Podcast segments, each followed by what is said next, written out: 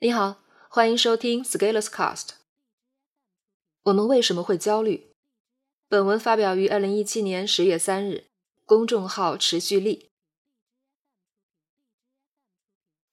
焦虑是指一种缺乏明显客观原因的内心不安或无根据的恐惧，是人们遇到某些事情，如挑战、困难或者危险时出现的一种正常的情绪反应。英文里Anxiety 可以表示焦虑，其解释是 a feeling of worry, nervousness, or unease, typically about an imminent event or something with an uncertain outcome. 现代人很多都会焦虑，出现这种情况有许多原因，其中一个重要的动机就是商家可以利用人们的焦虑赚钱。于是，焦虑可以形成一个产业。有的人专门负责制造焦虑，有的人专门收割焦虑，有的人给你缓解焦虑。如果你不知道你自己的焦虑是怎么来的，那你很有可能被当成流水线的任人宰割的羔羊。今天讲一下我认为我们产生焦虑的原因。一、信息过载。在信息不发达的时候，人们更多的是空虚。信息过载的日子里，我们就开始焦虑。在这个场景下，许多人会有一种生怕错过重要信息的心态，于是一直在刷各种社交媒体的信息流。但是如果你让他一直刷，刷了一段时间以后，内心就会产生愧疚情绪，觉得浪费了时间，对不起自己。但是如果停下来不刷的话，又会感觉错过了世界。这个时代，社交媒体上的信息就每一秒都有热点在涌动，不管是自然传播还是人为制造的热点，在每一个热点的浪潮中投身其中，你就感觉这就是整个世界。但是真实的情况是，我们每个人都是健忘的。过了一个星期，一个新的热点出现，前一个热点就被覆盖了。如果你每天都活在各种热点里，被牵着鼻子走，没有自己能掌控确定的地方，不确定性过高，自然就容易焦虑。二、思考没有基准线。什么是热点，我们就讨论什么，这会让我们的思考没有基准线。昨天美国拉斯维加斯出了枪击案，于是你赶紧在群里和人讨论禁枪的问题。两个星期前，有一位陕西的孕妇跳楼，于是你开始议论医患关系。然后就是苏小茂跳楼的事件，你就婚姻关系发表意见。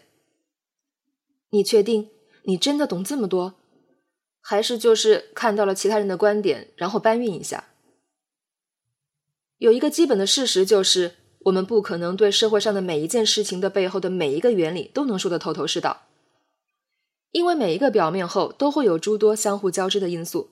而如果你平时不在这个领域工作，那你的很多判断在绝大多数情况下都是不准确的。这其实是思考的基准线的问题。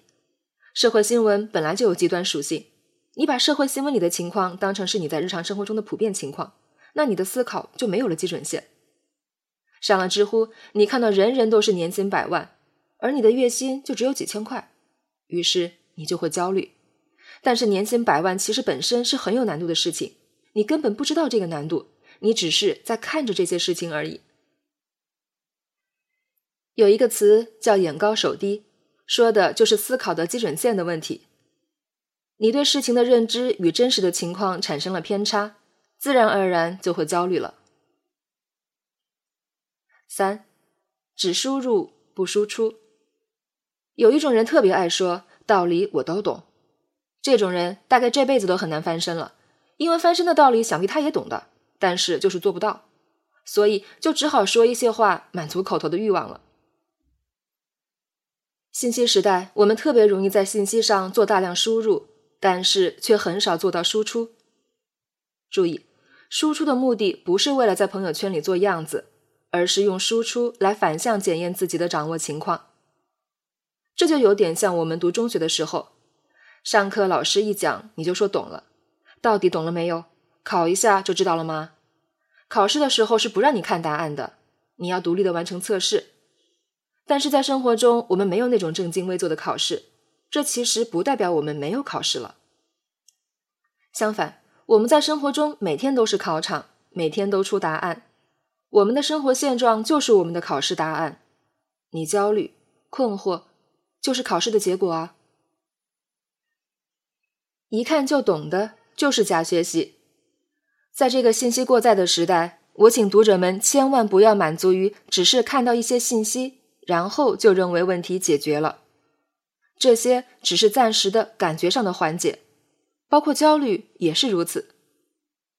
做一些事情，做一些输出，产生实质的变化，才有可能让焦虑不再困扰你。本文发表于二零一七年十月三日，公众号持续力。如果你喜欢这篇文章，欢迎到音频的详情区获取原文地址。我们明天见。